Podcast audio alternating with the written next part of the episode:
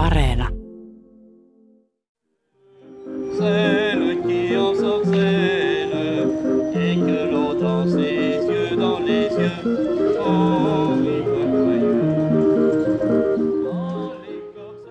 Eri puolilla Ranskaa on tehty viime kuukausina jälleen useita raakoja terrori-iskuja.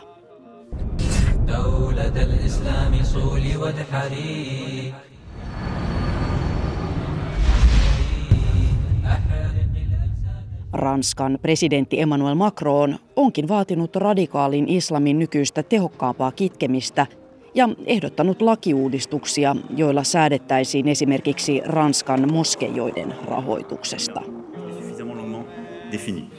Le texte sera un texte pour les valeurs de la République et la République en acte.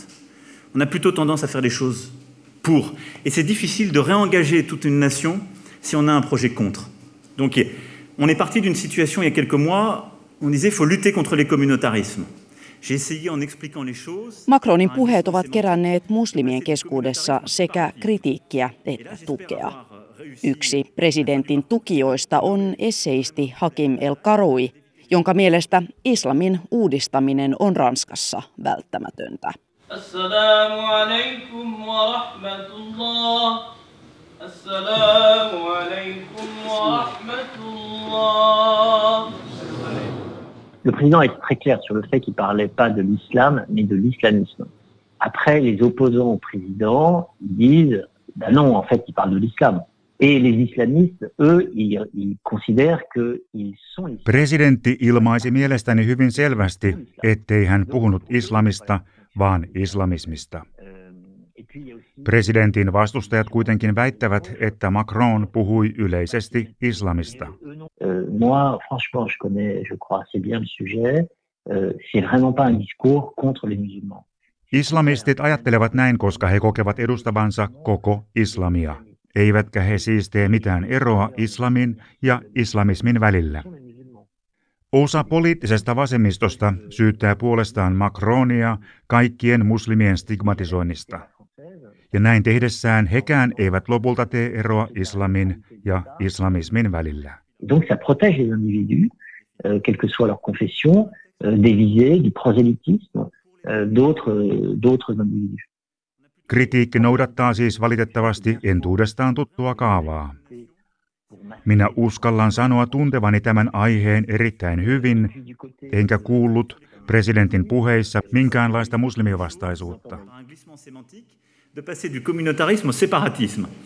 Et là, j'espère avoir réussi la fin du parcours, qui est de nommer vraiment le problème, la bataille, d'éviter les amalgames. Päinvastoin. Macronin puheen tarkoitus oli tehdä selvä ero muslimien ja islamistien välillä. Islamistien ensimmäinen kohde kun ovat juuri muslimit.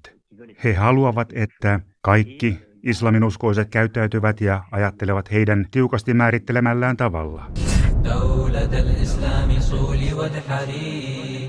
Alhamdulillah alladhi azhara dinahu raghma unufil kafirin alladhi amara bi ittiba'i millati Ibrahim murithu ardihi liman irtada min alalamin dawlatal islami suli wa tahari millatal kufri wa jam'al askari ummatul islam khairu Ranskalainen laïcité-periaate pyrkii puolestaan takaamaan valtion puolueettomuuden suhteessa eri uskontokuntiin. Samalla laïcité-periaate pyrkii varmistamaan kaikille kansalaisille uskonnonvapauden ja suojaamaan heitä näin erilaisilta käännytyspyrkimyksiltä.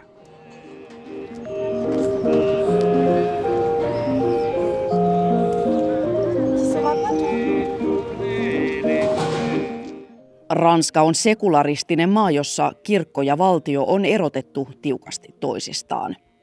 Le problème vient du fait que bien souvent on utilise le mot laïcité pour masquer des sentiments anti-musulmans.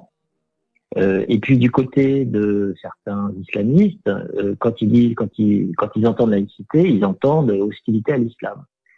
Ongelmana on, että laïcité-käsitettä käytetään joskus tekosyynä muslimivastaisille asenteille. Le terme auquel je suis attaché en effet d'islamisme radical, qui est celui-là, je l'ai suffisamment longuement défini. Suurin osa islamisteista ajattelee myös, että laïcité tarkoittaa vihamielistä suhtautumista islamin uskoon. C'est difficile de réengager toute une nation si on a un projet contre. Donc on est parti d'une situation il y a quelques mois, on disait faut lutter contre les communautarismes. Itse Macronin puheessa ei kuitenkaan ollut mitään islamin vastaista, ei kerta kaikkiaan mitään. Mais le discours du président, il n'est pas du tout anti-musulman, pas du tout. Vive la République, vive la France. Viime aikoina useissa arabimaissa on järjestetty Ranskan vastaisia mielenosoituksia.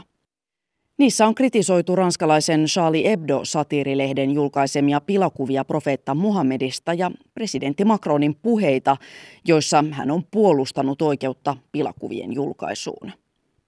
Mistä nämä muslimimaiden ja Ranskan väliset jännitteet kertovat ja miten niitä voisi purkaa? Il faut expliquer la situation. Il faut l'expliquer à tout le monde, aux Français comme aux musulmans. Le monde arabe et le monde musulman ne comprend pas que la France soutienne caricature, le droit au blasphème, etc. Tilanne pitää yrittää selittää kaikille osapuolille täällä Ranskassa ja muslimimaissa. Arabimaissa ei ymmärretä, että Ranskassa laki sallii pilakuvat ja jumalanpilkan. Arabimaissa täytyisi ymmärtää Ranskan lähtökohta koko tälle keskustelulle. Ranskassa on tehty viime vuosina lukuisia verisiä terrori-iskuja, joissa on kuollut aivan valtava määrä ihmisiä.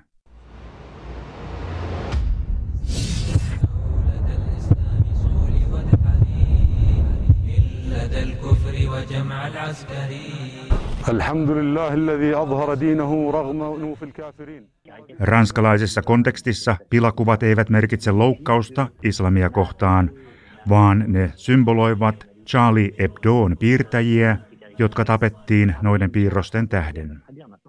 Puolustaessaan pilakuvia ranskalaiset puolustavat tasavaltalaisia arvoja, kuten sananvapautta ja oikeutta jumalanpilkkaan.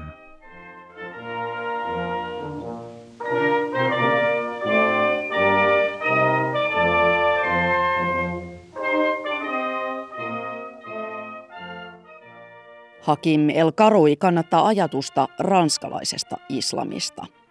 Hänen mielestään islamin rakenteita pitäisi Ranskassa uudistaa tasavaltalaisten arvojen mukaisesti.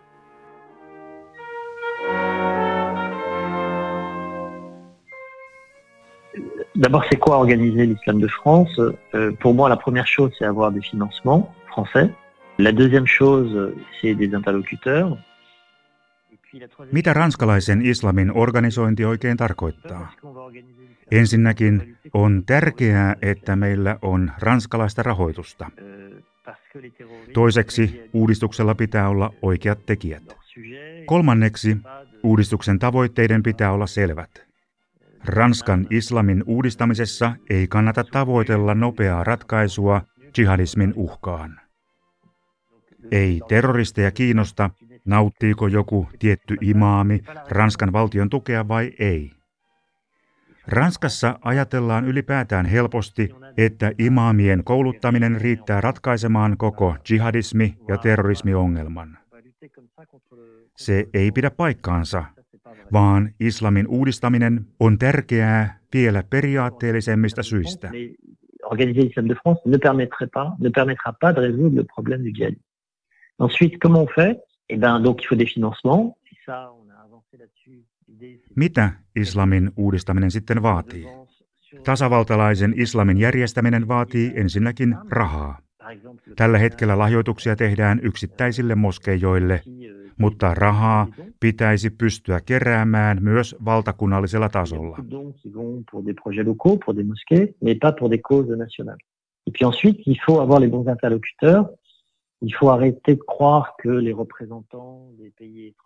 Islamin uudistaminen vaatii myös oikeat neuvottelijat. He eivät voi olla ulkomaalaisia, sillä esimerkiksi turkkilaiset imaamit ajavat herkästi oman maansa etua.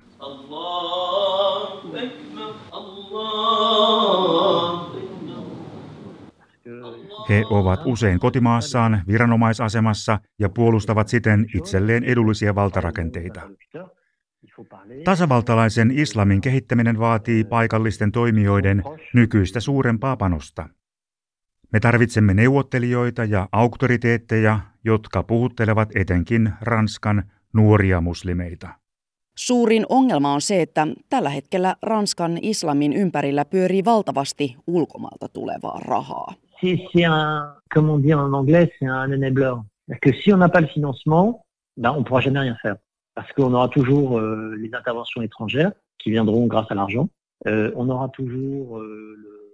Keskustelu rahoituksesta on tärkeää, koska raha mahdollistaa monia asioita.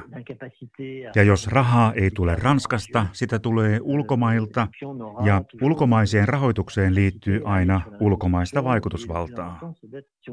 Ilman rahaa emme pysty kouluttamaan imaameja Ranskassa. Rahoitus mahdollistaa myös vaikuttamisen sosiaalisessa mediassa. Se on ylivoimaisesti tehokkain kanava ranskalaisten musliminuorten tavoittamiseen. Rahasta puhuminen on tärkeää, koska se mahdollistaa nykyisen järjestelmän ravistelemisen. Rahoitus auttaa luomaan tasavaltalaisen tulkinnan islamista. Keskustelu rahoituksesta liittyy oleellisesti myös imaamien koulutukseen. Tällä hetkellä islamin uskoa opettavat Ranskassa 100 ulkomailta tulleet imaamit, joiden palkan maksavat heidän lähtömaansa. C'est important de former les imams en France, c'est important de leur donner un niveau académique, mais il y a deux prérequis. La première chose c'est que il faut faire la révolution théologique. Imaamien kouluttaminen Ranskassa on tärkeää ja tarjolla pitää olla akateemista koulutusta. Mielestäni koulutus yksin ei kuitenkaan riitä, lisäksi tarvitaan teologinen uudistus.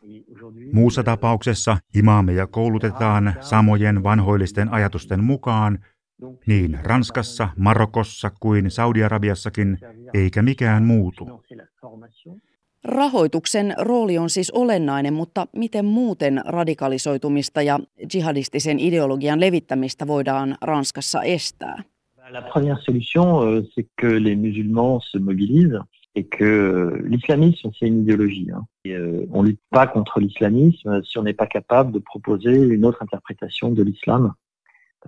Ensinnäkin on tärkeää, että muslimit itse ovat aktiivisia. Islamismi on ideologia, eikä sitä vastaan voi taistella ilman selvää ideologista vaihtoehtoa. Islamismi edustaa äärimmäisen konservatiivista uskonnon tulkintaa, jonka mukaan uskonto ohjaa lakeja ja politiikkaa. On tärkeää, että me, Ranskan muslimit, vastustamme tällaista ideologista vaikuttamista. Käytännössä tarvitaan tutkimustyötä ja keskusteluja paikallisella tasolla, perheissä, kaveriporukoissa ja sosiaalisessa mediassa. Radikalisoitumista ei pystytä estämään perustamalla ylätasoisia ja valtiojohtoisia komitioita, sillä eivät ne tavoita musliminuoria. Ranskan valtio ei siis pysty yksin estämään radikalisoitumista. Valtio pystyy kuitenkin tukemaan muslimeja tässä työssä.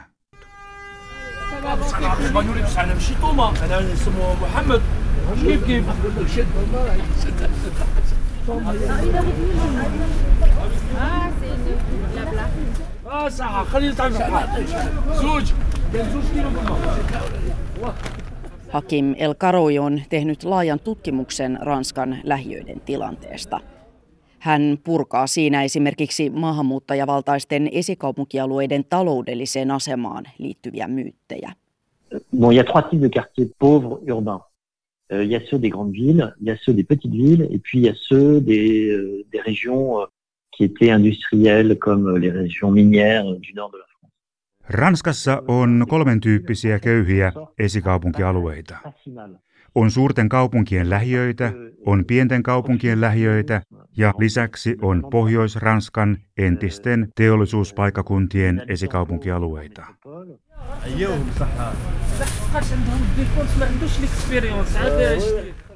Suurten kaupunkien esikaupunkialueilla menee itse asiassa taloudellisesti hyvin, koska ne hyötyvät kaupunkien imusta.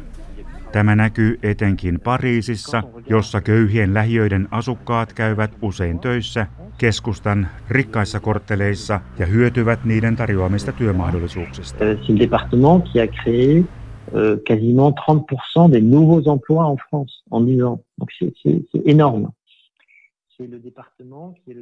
Pariisin pohjoispuolella sijaitsevan Seine-Saint-Denisin tilanne on kuvaava esimerkki. Seine-Saint-Denis on koko Ranskan köyhin alue, jossa asuu myös eniten maahanmuuttajia. Samaan aikaan se on myös yksi Ranskan dynaamisimmista alueista. Seine-Saint-Denisissa on syntynyt vuoden aikana 30% koko maan kaikista uusista työpaikoista. Se on ihan valtava määrä.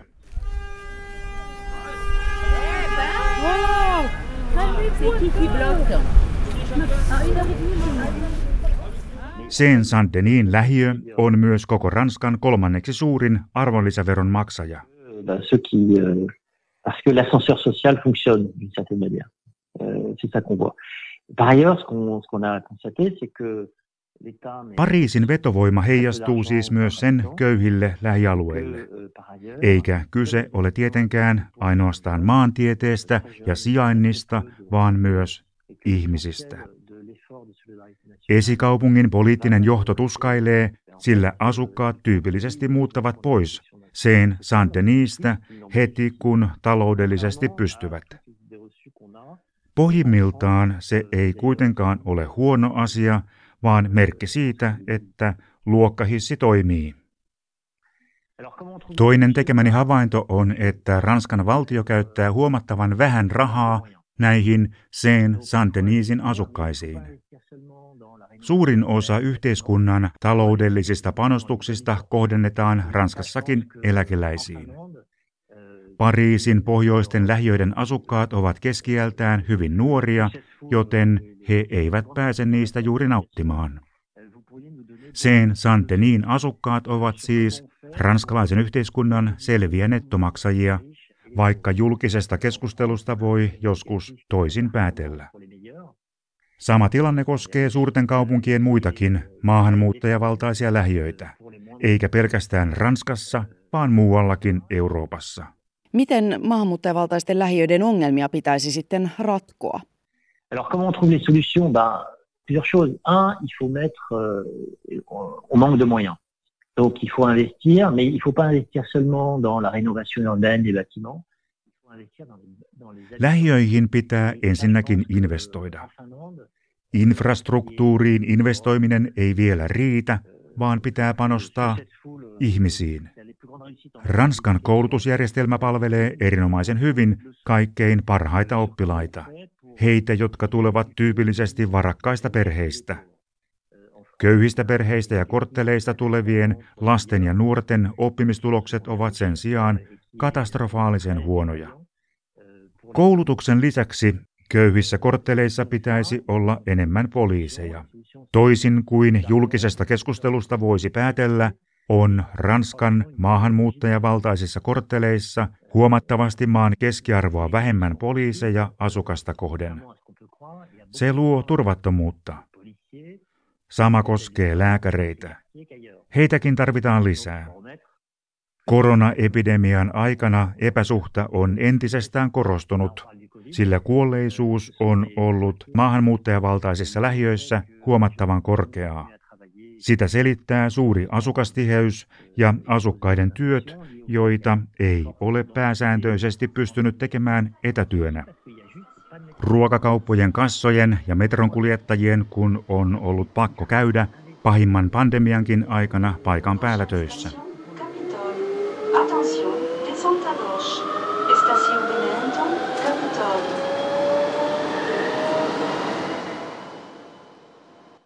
Samaan aikaan lääkäreitä ei ole riittävästi.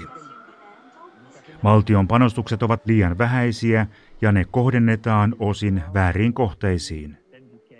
On myös yksinkertaisempaa laittaa rahaa infrastruktuuriin, hallintoon ja rakennuksiin kuin lähiöiden asukkaisiin.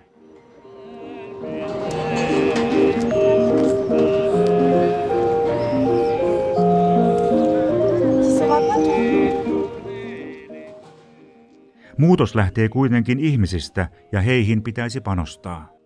Tällä hetkellä ilmapiiri on Euroopassa kireä Ranskassa ja Itävallan Viinissä tehtyjen terrori-iskujen takia. Miltä tulevaisuus näyttää? Onko jonkinlaista helpotusta näköpiirissä?